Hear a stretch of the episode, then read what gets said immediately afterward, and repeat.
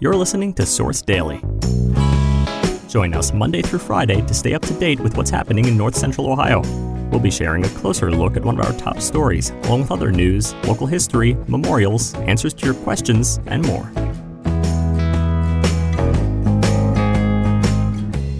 Today, during a recent school board meeting, Superintendent Stan Jefferson unveiled plans for a new building project aimed at preschool through third grade students. Before we begin, a message from our sponsors. Is getting the flu and COVID 19 vaccines on your to do list? The CDC recommends getting flu and COVID 19 at the same visit if eligible. Head to your local vaccine clinic to protect yourself this holiday season. You've got this because we've got you. For help connecting to vaccines, call your local area agency on aging today at 419 524 4144, funded by the U.S. Administration for Community Living through a grant to U.S. Aging. Now, our future story. Superintendent Stan Jefferson at a recent school board meeting unveiled plans for a new building project aimed at preschool through third grade students. This initiative marks a pivotal step towards expanding and enhancing the educational opportunities within the Mansfield City Schools District.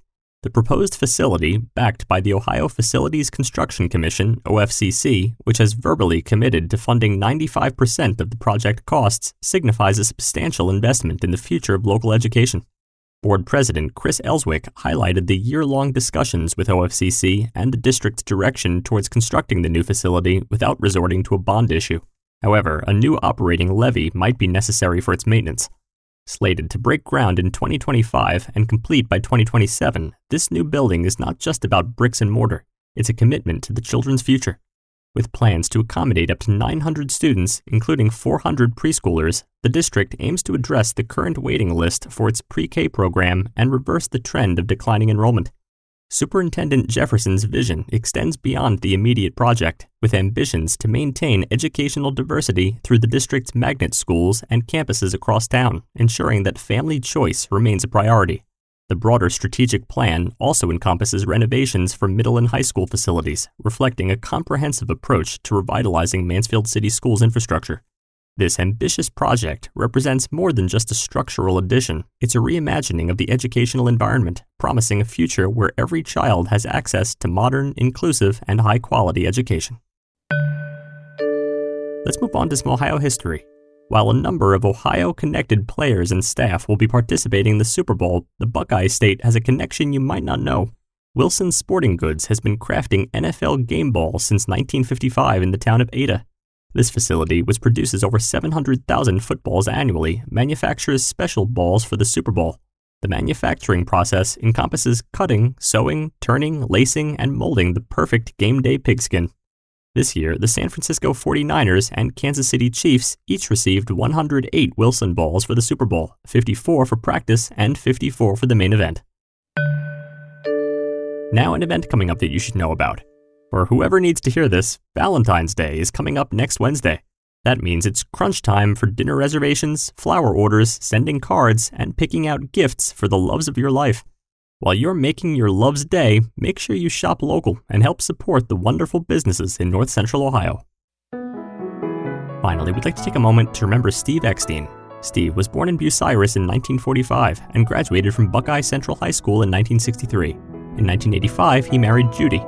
He dedicated his life to his work at Just Plastics in Galion, which he owned and operated with his wife for over 30 years.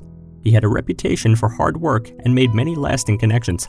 Steve was a proud member of the St. Paul United Methodist Church, where he actively participated in weekly Bible studies and spent time with friends.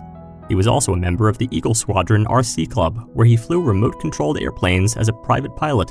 He loved the freedom and thrill of the skies. Steve enjoyed fishing all over the world, Texas Hold'em poker, Garth Brooks, and spending time at VFW Post 4329 of Galion. Most of all, Steve loved his family. They will deeply miss him. He leaves behind his children, grandchildren, siblings, nine great grandchildren, and his dog Buster. Thank you for taking a moment to celebrate and remember Steve's life. You can submit an obituary for free on Richland Source. To learn more, click the link in our show notes or visit richlandsource.com slash obituaries slash submit.